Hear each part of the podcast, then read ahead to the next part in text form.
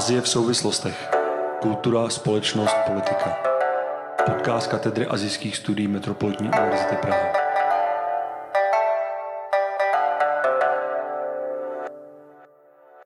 Vážení posluchači a vážené posluchačky, prosincový díl je tu a my jsme moc rádi, že jste se s námi opět rozhodli připojit k poslechu zpráv a témat z Ázie.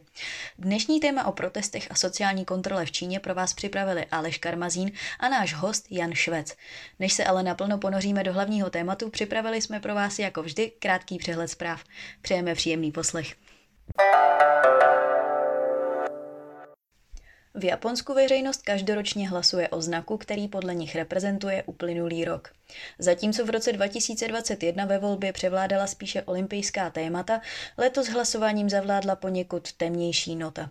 Na mnohé zapůsobily události uplynulého roku pochopitelně spíše negativními dojmy. Invaze Ruska na Ukrajinu, atentát na bývalého premiéra Abeho či inflace nebo utkání japonských týmů v baseballu a na mistrovství světa ve fotbale. To všechno jsou témata, která ovlivnila hlasování pro tento rok. Znak KIN, zlato, pro minulý rok, který byl vybrán na počest olympijských her v Tokiu, tak pro tento rok vystřídalo kanji sen, tedy válka. Indonéský parlament schválil v úterý dlouho očekávanou a velmi kontroverzní revizi trestního zákoníku, která mimo mnohé kriminalizuje i mimo manželský sex. Nejenže bude trestní zákoník zasahovat do práv a svobod svých občanů, posvítí si také na turistický ruch, neboť tento zákon se samozřejmě bude týkat i cizinců. Podle novelizovaného trestního zákoníku by měl být mimo manželský sex trestán až rokem odnětí svobody. Novela ale neslibuje jen konec nezávaznému objevování vlastní sexuality, míří také na společné budování pevných základů každého vztahu, který by si rád nejprve vyzkoušel, jaké to je se svou drahou polovičkou sdílet jednu domácnost, než se rozhodnou pro manželskou definitivu. Takové soužití s partnerem, s nímž není jeden sezdán, tak vyjde v přepočtu na 6 měsíců vazby. Mimo jiné se v novele směle uvádí, že je k tomu všemu nečekaně nezákonná i propagace jakékoliv antikoncepce. Zákon dále přednáší body, které ustanovují jako trestné také náboženské rouhání a obnovuje i zákaz urážky úřadujícího prezidenta, státních institucí nebo národní ideologie. Za urážku prezidenta si tak jedinec vyslouží až tři roky vězení. Podle ministra pro zákon a lidská práva nebude nový trestní zákonník platit okamžitě. Musí jej nejprve podepsat prezident. Přechod od starého zákonníku k novému bude totiž trvat nejméně tři roky, čímž chce ministr přes lidská práva zřejmě lehce naznačit, že pokud má nějaký pár chuť otestovat v rámci společného soužití svůj vztah ještě předtím, než si vzájemně vysloví své ano, mají poslední šanci. A stejně tak i turisté, kteří ode dneška za tři roky nechtějí zažít poněkud zajímavý kulturní šok, až se svou drahou polovičkou budou plánovat například cestu na Líbánky. Fanoušci K-popové hudební skupiny BTS po celém světě stále zpracovávají zprávu, že jeden z členů jejich oblíbené kapely zamířil do povinné vojenské služby. Miláček Davu Jin se tak stal prvním z členů, který narukoval tento 13. prosinec.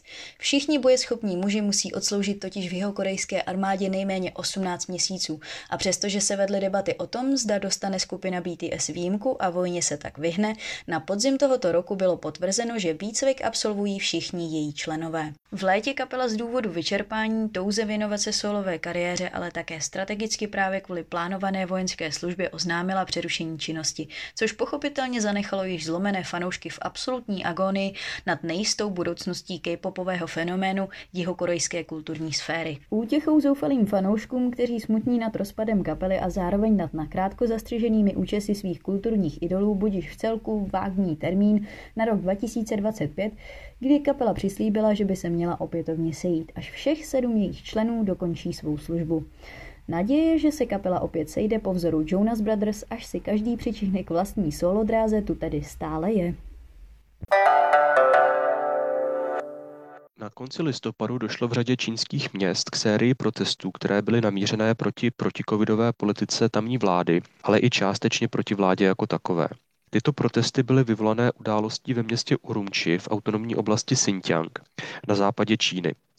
Tam došlo k požáru budovy a právě kvůli eh, protikovidovým opatřením byl, byla znemožněna nebo stížena možnost úniku rezidentům této budovy a tak došlo k několika úmrtím a dalším zraněním. O těchto protestech si budeme povídat dnes eh, s naším hostem, kterým je doktor Jan Švec z Ústavu mezinárodních vztahů, který se specializuje na, na čínskou politiku, čínské autoritářství, ale i také otázku eh, sociální kontroly v Číně. A právě i to poslední téma je otázkou, na kterou dneska budeme narážet. Moje jméno je Aleš Karmazin, ale já každopádně vítám už našeho dnešního hosta. Eh, Honzo, vítej a díky, že jsi přijal naše pozvání. Dobrý den a díky za pozvání. Já bych začal první otázkou a chtěl bych se tě v zásadě zeptat, jestli bys nám mohl shrnout průběh a témata těch protestů. Uh, tak uh, jak jsi zmínil už, ty protesty byly vyvolané, uh, nebo tou rozbuškou byl ten požár v Urumči, ale uh, v zásadě uh, to podhoubí pro ty protesty se vytvářelo už, dá se říct, už od začátku roku 2020, uh, potom, co zač- začaly ty první přísnější opatření protiepidemické. A myslím si, že mm, vlastně pokud by nedošlo k tomu požáru v Urumči, možná by to spustilo něco jiného, že už to jenom byla kapka toho poháru, který přetekl uh, a uh, vlastně už před, tím, před těmi protesty Forumči, tak jsme mohli mm, vidět eh, několik protestů, které probíhaly z těch, z těch výraznějších třeba eh, v Zhengzhou eh, v továrně Foxconu, kde ty zaměstnanci, kteří nebyli puštěni nebo nemohli se vrátit kvůli opatřením domů zpátky, navštívit rodinu, tak, tak prolomili bariéry a odcházeli, odcházeli sami a pak docházelo i ke, střet, ke střetům s, těmi, eh, s tou místní eh, bezpečnostní službou. Zároveň na čínských sociálních sítích už v posledních měsících eh, bublal, bublal, bublala nespokojenost a bylo několik kaos. Nejen tedy ohledně toho Foxconu, ale celá řada případů lidí, kteří umřeli třeba z důvodu toho, že jim nebyla poskytnuta péče, právě paradoxně, protože měli, byli v karanténě uh, a ne, ne, nedostali péči kvůli třeba jinému onemocnění a, uh, nebo nutnou pro jiné onemocnění. A uh, zároveň uh, dokonce bylo i několik případů, kde údajně lidé zemřeli z důvodu třeba hladu, protože byla špatná organizace dodávek potravin v nedávné době velkou, velký ohlas vyvolala nehoda autobusu, eh, kde eh, zem, zem, zemřelo několik desítek osob, když je převáželi do karantény, nebo například umrtí 14-leté dívky, která právě byla v karanténě a nedostala, nedostala potřebnou zdravotní, zdravotní pomoc včas. Uh, nebo ještě třeba na, právě zase na, na, na, na Weibo, na čínský, čínské sociální síti uh, hodně, hodně rezonoval uh, případ ženy, která spáchala sebevraždu a trpěla depresí a její dcera opakovaně žádala o pomoc a tu jí tady nebyla poskytnuta nebo byla odmítnuta právě z důvodu toho, že byly, uh, byly obě v karanténě. Mohl bys nám zkusit teda ještě nějak eh, shrnout přímo ty témata těch protestů? To znamená, co se v těch protestech objevovalo za, uh, za, za požadavky nebo vyjádření? Protože jsme viděli, že uh, tím jednotícím tématem těch protestů byl určitě COVID, ale nebyl to, ono se to přilévalo nejenom k tomu covidu, ale i do, i do jiných oblastí.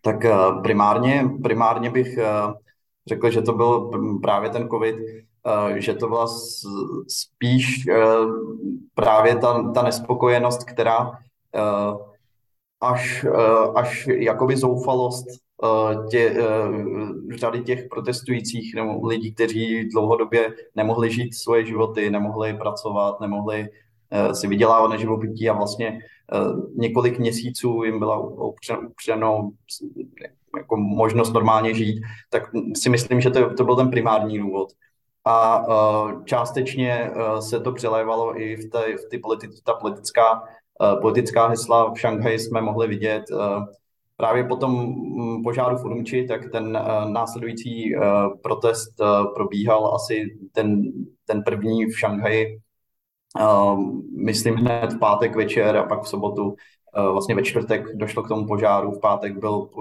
24. Eh, listopadu, 25. listopadu byl eh, ta demonstrace v Urumči a potom hned vlastně v Šanghaji.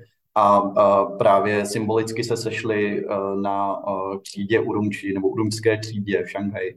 A, a tam už došlo k tomu, že zazněly i hesla právě jako Xi Jinping, Xi Jinpingu odstup jo, a komunistická strana odstup.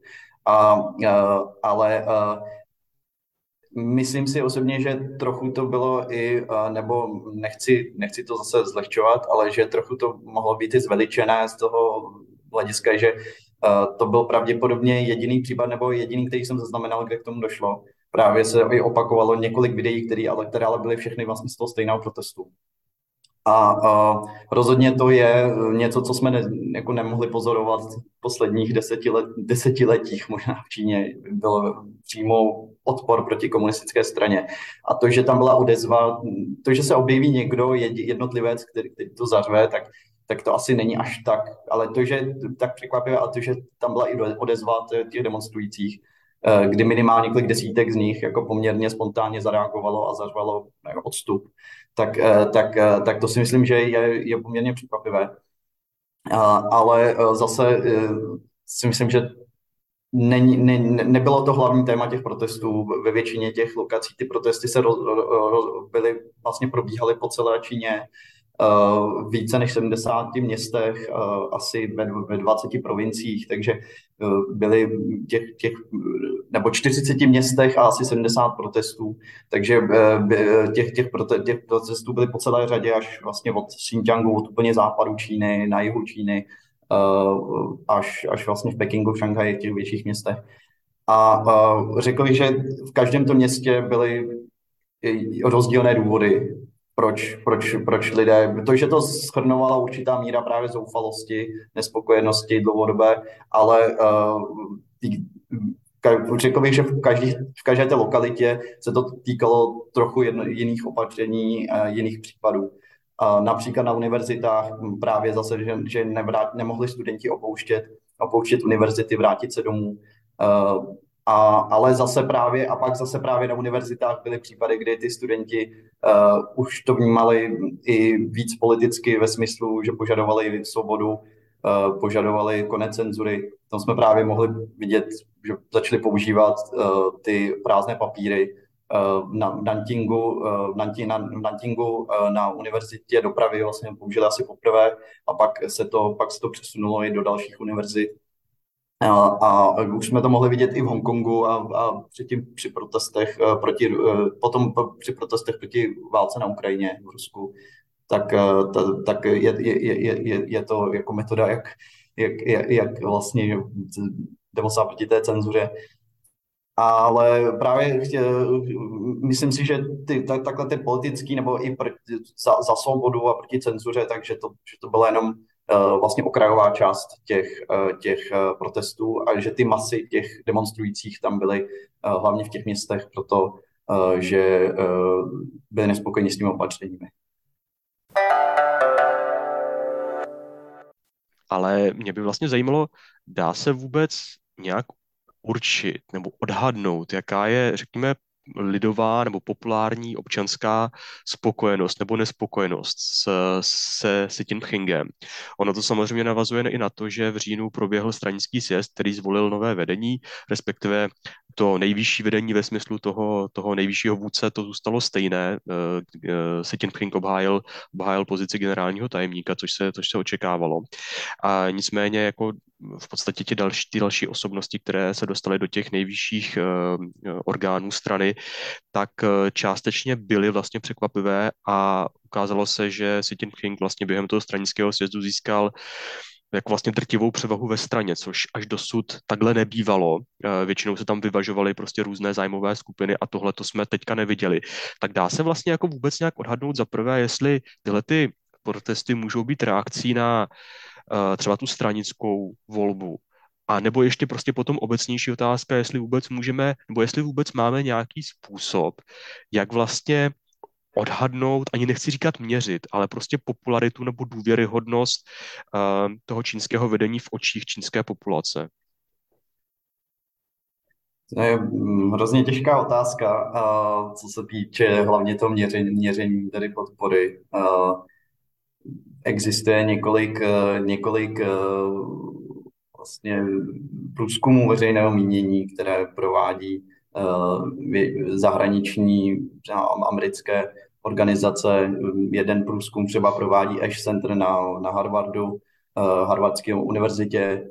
A, a ve směs tyto průzkumy ukazují vysokou podporu dlouhodobě uh, komunistické straně i vedení, včetně Xi Jinpinga. Dokonce uh, poslední rok, uh, poslední roky mělo dojít i k nárůstu uh, podpory a ukazují až podporu až přes 90% nebo okolo 90%, jak uh, menší, menší spokojenost třeba na lokální úrovni, ale celkově ta podpora je poměrně, poměrně vysoká, se zdá. A, ale je, opravdu je otázka, eh, jak si právě naz, eh, naznačili, hrozně těžké to měřit, nějak to kvantifikovat věrohodně. Eh, kolikrát, co vím, tak ty, ty průzkumy probíhají, takže třeba mm, jsou i na, na internetu jako placené reklamy, pak to jako vyplní uživatele v, Číně a myslím si, že Číně ta, eh, ta, jeden z velkých úspěchů komunistické strany čínské je, že se jim podařilo eh, sjednotit tu identitu státu a strany. A vlastně pro drtivou většinu Číňanů je nepředstavitelné jako si představit vládu bez, bez komunistické strany. To je úplně něco eh, jako mimo realitu a vlastně celý, celý jejich život jsou vychovávaný kulturně a ve, ve škole vzděláváním a a historii, vlastně všechno se učí v tom smyslu, že že stát je strana, že stát je strana vlastně. Ta stranická mytologie se tam prolíná symbolika a právě, právě tak, takže si myslím, že i když třeba spousta lidí může být nespokojených, tak, tak, tak jako aby otevřeně řekli nedůvěřuji straně nebo nedůvěřuji vládě, je pro ně jako nepředstavitelné. A, a takže, takže tam, tam si myslím, že je to trochu jako problematické, protože když bychom se s nimi dostali třeba do hlubší diskuze, tak se třeba dozvíme, že vlastně s tím systémem jako nesouhlasí, nebo si hlavníma prvkama toho systému třeba nesouhlasí, ale ne, ne, neřeknou jsem proti systému. A ono je to i, i, i, i z toho důvodu, Uh, to je jedna věc, je ta, uh, ta kulturní nebo ta ideologická, druhá věc je, nebo ta identitární, druhá věc je, že, uh, že Číně se to jako tvrdě trest, trestá, když se někdo uh, vymezí proti, proti systému, jako přímo proti systému, jako říct, že jsem proti straně, tak to už vlastně se stávám proti stranickým živlem a můžu být jako zatčen a vězně na několik let, takže, takže uh, si, si myslím, že uh, že je to v podstatě nemožné, ale bude tam poměrně zdá se, že je tam poměrně značné množství lidí, kteří jsou nespokojeni s nějakými konkrétními prvky toho systému, zásadními a uh, právě třeba, jak si říkal o tom Xi Jinpingovi, který uh, ještě posílil svoji moc na posledním sjezdu a uh, protáhnul si to vlastně od třetí, na třetí období a pravděpodobně až na čtvrté období, i když vlastně ve straně už měl být zvykem, že se budou střídat, jako Putin tam taky předal tu moc poměrně bez problémů předtím. A a myslím, že právě to třeba i na čínských sociálních sítích poměrně rezonovalo a v různých teda metaforách, ale ta, ta kritika toho, že Xi Jinping se udržuje u moci a nechce, nechce se jí vzdát, tak tam si myslím, že je poměrně, jako existuje kritika značné části, hlavně v těch, hlavně v těch eh, městech nebo mezi studenty. A eh, i vlastně moje zkušenost eh, byla, když naposledy jsem byl 2019 v Číně na, na Zhejiangské univerzitě probíhala dokonce diskuze, jako politická diskuze a, a diskutovalo se tam i o cenzuře a dalších věcech a byly tam jako desítky studentů i včetně učitelů a, a v zásadě jako většina kritizovala uh, cenzuru uh, internetu, třeba v Číně, a uh, kritizovala třeba persekuci menšin uh, a podobně.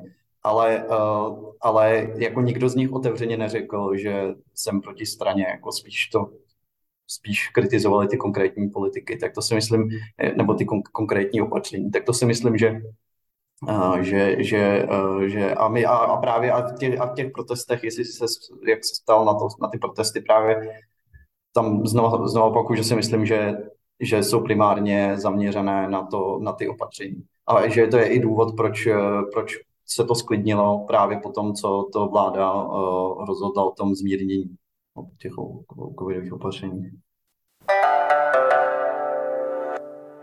Vlastně teďka se odpověděli na takovou tu potenciální otázku, vlastně jsme ji ukradl, eh, co byly ty hlavní, co byl ten hlavní postup té vlády a v podstatě to bylo jako částečné rozvolnění těch protikovidových, protikovidových opatření. A já už bych tady tímhle se možná nezabýval, ale já bych se právě strašně rád zeptal na to, co jsi už naznačil teďka v té poslední odpovědi. A to je vlastně, to jsou ty mechanismy kontroly eh, které využívá stát eh, vůči populaci. To znamená, jak ten čínský stát kontroluje kontroluje obyvatelstvo v Číně. Vím, že je to otázka, která je hodně široká, ale jestli bys mohl prostě naznačit, co jsou ty hlavní mechanismy, aspoň nějak stručně. Tak eh, vlastně v zásadě každý autoritářský eh, režim se, se snaží eh, podchytit taky tři pilíře, to je to jako legitimita nebo podpora veřejnosti, potom Eh, omezit, minimalizovat opozici, to dělá primárně skrze represe. A třetí pilíř je kooptace nebo nějaká získání elit a strategických aktérů. Uh, tak, takže vlastně i Čína ta používá různé mechanismy, jak, jak si udržovat tady ty tři pilíře, když to tak řekneme. A uh, co se týče té kontroly společnosti jako takové, tam asi narážíš primárně ty represivní, uh, represivní opatření. Uh, tam eh, v zásadě eh, se to dá rozdělit eh, na, na dohled, restrikce a násilí. A Čína, ten čínský režim je specifický tím, že používá kombinaci v zásadě všech možných nástrojů, které existují. Zatímco některé autoritářské režimy si vybírají některé jiné, jiné zase upozadují, tak v Číně se v zásadě používá kombinace všech možných nástrojů, které existují v poslední době obrovsky posílené moderními technologiemi a, a v Číně se vlastně experimentuje se všemi možnými uh, moderními způsoby kontroly.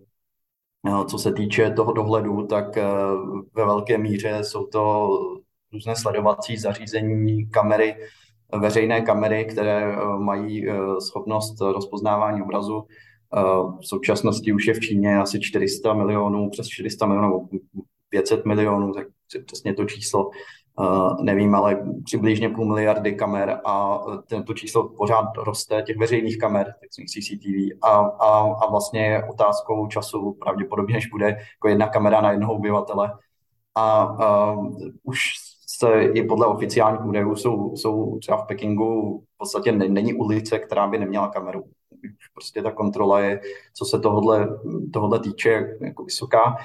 A v kombinaci s tím rozpoznáváním obrazu, tak tam už je to jenom otázka, jak se ta technologie vyvíjí dál a dál, tak tím se zvyšuje ta schopnost identifikovat konkrétní, konkrétní, konkrétního člověka, spojit to s, s jeho jako identifikačním průkazem, adresa, věk, etnicita, vlastně všechno se může zobrazit Eh, těm policistům někde i experimentují s tím, že mají třeba brýle, které jim rovnou zobrazují, eh, zobrazují vlastně to identitu, identitu procházejících, kolem jdoucích.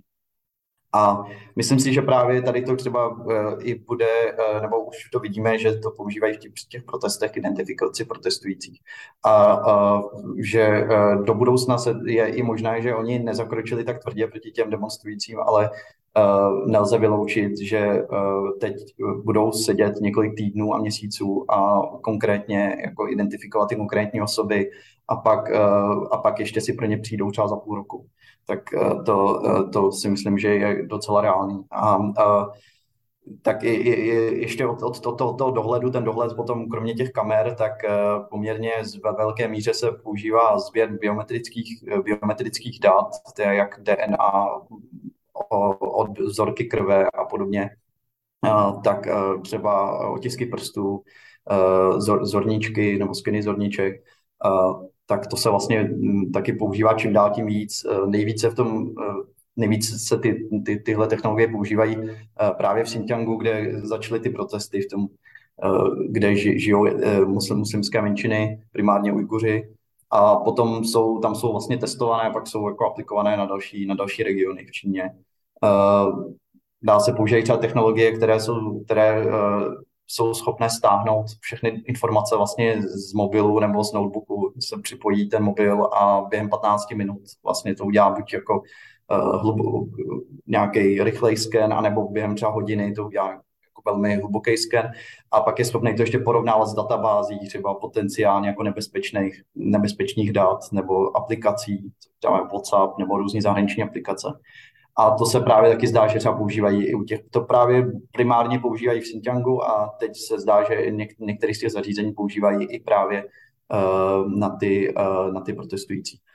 A uh, uh, takže kombinace různých takových, takových zařízení, pak, co, pak uh, samozřejmě násilí, násilí je klíčová složka vlastně říct všech autoritářských re, režimů a v, Čí, v Čí, Čína jako dlouhodobě používá, používá násilí jak fyzické, tak psychické, ať už e, zavírání, vyhrožování třeba přes telefon, nebo pak v těch dalších pokročilých stupních, tak e, zavírání v převýchovných táborech třeba na, na několik měsíců, e, nebo v různých zařízeních, skrytých zařízeních, třeba komunistické strany nebo disciplinární komise strany, a nebo, nebo dokonce se používaly třeba tak, tak černé vězení, eh, které jsou provozované třeba místní, místní mafií různých, ve spolupráci s místními komunistickými předáky, tak tam jsou lidi zadržováni a právě můžou být třeba i mučení nebo prostě různě s nimi zacházeno a, a, a aby, aby se předešlo jejich odporu nebo změnilo se jejich chování. A, a od toho tedy taky ne, neustupují, že stále provozují při výchovné tábory v Xinjiangu v poměrně velké míře eh, a disciplinární komise vyšetřuje obrovské množství eh, stovky tisíc vlastně případů eh, kádru každý rok. A další, to jsou tedy dohled, násilí a další, další jsou pak restrikce, které tedy zahrnují různé kombinace omezení Zase, když se podíváme na ty, eh, na ty demonstrace eh, teď, tak eh, jsou tam i fyzické bariéry, že prostě vybudovali, vybudovali stěny tam, kde docházelo k těm protestům, aby tam nemohli znova protestující.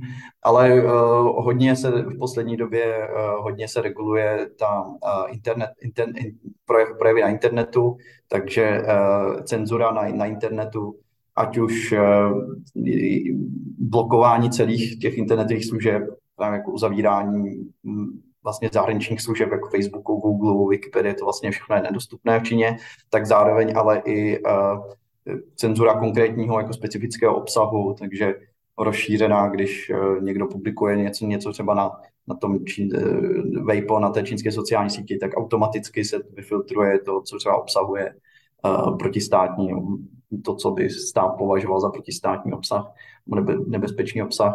Eh, je cenzurovaná i soukromá komunikace, eh, právě výčet, který je v podstatě takovou čínskou formou WhatsAppu, tak, eh, tak je cenzurovaná i když si pošle jeden, jako jednotlivec jednotlivci zprávu, tak to může být automaticky cenzurované a ani ten odesílatel, ani příjemce vlastně neví o, tý, o té cenzuře. Tak, takže ta, že ta cenzura je jako hodně, hodně hluboká, jde, jde i do, tý, do té soukromé komunikace. Tak jenom jsem chtěl doplnit ještě. A já bych se přece jenom možná už zeptal asi na poslední otázku. A uh, je to taková otázka na výhled trošku toho, co se, co se může dít, nebo jak to může dál vypadat v Číně, protože vidíme, že po tom rozvolnění, e, které skutečně, ke kterému skutečně došlo teďka v návaznosti na ty protesty, tak uh, dochází teďka v posledních dnech k poměrně velkému nárůstu, nárůstu případů covidu. A mě by vlastně zajímalo, jako jestli máš nějaký typ, odhad, nebo jak prostě vidíš ten další vývoj v Číně, jestli prostě Čína bude postupovat nějakou, nějakou, um, nějakou jako další rozvolňovací metodou ve vztahu k tomu covidu, případně prostě jaký to může mít vztah uh, i k nějakým jako potenciálním protestům, anebo jak na to ta vláda může reagovat, eh, reagovat pomocí nějakých těch represivních kontrolních opatření, protože vlastně tohle to jsou ty tři témata, které jsme dneska diskutovali. Tak eh, jestli, jak se na tohleto, jak se na propojení těchto těch tří věcí díváš do budoucna, do těch následujících měsíců? Hmm. Tak uh, už vidíme to, co jsme, jsme se bavili, už, že už vláda vlastně to začala rozvolňovat, že to je jedna z, teda z těch strategií, ale ten pravděpodobně by k tomu rozvolnění došlo tak jako tak. A, ale je, je ty protesty, ty protesty z toho udělali tak, tak jako šok, že to vlastně k tomu došlo jako ze dne na den a, a, a vláda vlastně otočila ze dne na den. A jak si právě říkal, už teď vidíme nárůst, obrovský nárůst počtu případů. Teď, eh, když eh, se eh, člověk zeptá kohokoliv z Pekingu, tak vlastně říká, že buď všichni kolem něj jsou nakažení, nebo on sám je nakažený. Nebo... A, a vlastně vypadá to, že ten, ten systém je jako opravdu extrémně skokově. Navíc připlňují se nemocnice čínských, z čínských sociálních sítích se, se šíří zprávy o přeplněných nemocnicí už teď vlastně. Můžu, můžu tě jenom přerušit a není vlastně tady tohleto potenciálně pro tu stranu mnohem větší problém, ještě než hmm. kdyby držela prostě nějakou tu relativně jako restriktivnější politiku, tak nemůže se dostat, nemůže se chytit do nějaké vlastní pasti uh, toho, že teďka skutečně skokovně rozvolnila a vlastně ne, nebude schopná zvládnout, zvládnout uh, tu zdravotnickou krizi. Hmm. Hmm. No je to určitě, určitě je to, určitě je to možné, že uh, jako důvěře, důvěře vládě to, to nepřidá asi. A uh, minimálně eh, teď se to sklidnilo, ale za několik měsíců, až ten, ta vlna bude jako plně v tom nejvyšším, nej, nej, nej, nej, nejvyšší míře, až třeba za měsíc, za dva měsíce, pravděpodobně budou i bohužel desítky tisíc mrtvých, stovky miliony případů, možná desítky miliony případů covidu, možná stovky milionů. A, a, a je právě, jak si říkal, je otázkou, jestli se tím strana sama nechytila do pasti. Možná, že kdyby eh, Xi Jinping vystoupil s tím, že mm, ne, neudělali jsme to dobře a dva roky jsme eh, to trochu, nebo trochu jsme to jako přeháněli a teď teda to, to obrátíme a budeme postupně rozvolňovat, a, a tak, tak, by, tak by to lidi vzali i daleko, možná daleko líp, že i ty zase Eh, to, že najednou ta propaganda totálně otočila, že vlastně říká, jako Omikron není nebezpečný a klidně se jako nakažte a vlastně v podstatě a, a nemusíte se toho bát a nemusíte chodit do nemocnice, když ještě před dvěma týdny vlastně jim říkali, že to je de facto smrtelná nemoc, tak si myslím, že jako zase ty, ty lidi nejsou tak hloupí, aby si, eh, aby si eh, jako tohleto, tenhle ten obrat jako jim nepřišel zvláštní. No. A navíc, navíc řada starších lidí není očkovaných přes 80 eh, let, tak tam eh, booster má asi 40% lidí jenom. A spousta těch starších lidí jako odmítá očkování, bojí se očkování. A ještě bychom mohli jako diskutovat o efektivitě těch čínských vakcín v porovnání se západními. Takže otázka je, a, a, a čínská vláda jako odmítá používat západní vakcíny. Takže je otázka, je otázka eh, opravdu, jestli ten, ten dopad nebude, nebude, nebude tvrdý a, a případně to může i vyvolat nějaké zase další protesty, a, ale a, jako myslím si, že od, od nějaké, jako, že, že, by, že by to způsobilo revoluci nebo, nebo jako pád vlády, tak to si myslím, že od toho je to jako daleko. Říká Jan Švec z Ústavu mezinárodních vztahů. Díky za účast v dnešním podcastu. Děkuji moc za pozvání. Pro dnešek je to od nás vše. Ještě než se s vámi ale pro tento díl rozloučíme, chtěli bychom vám za všechny členy našeho podcastu moc poděkovat, že jste si k poslechu Ázie v souvislostech našli v uplynulém roce 2022 svůj čas. Jsme opravdu rádi, že jsme vám mohli každý měsíc zpestřovat vaše volné chvilky různými tématy nebo zprávami. Přejeme vám tímto krásné a především klidné vánoční svátky a hlavně šťastný nový rok, ve kterém se na vás budeme těšit s dalšími díly. Naslyšenou.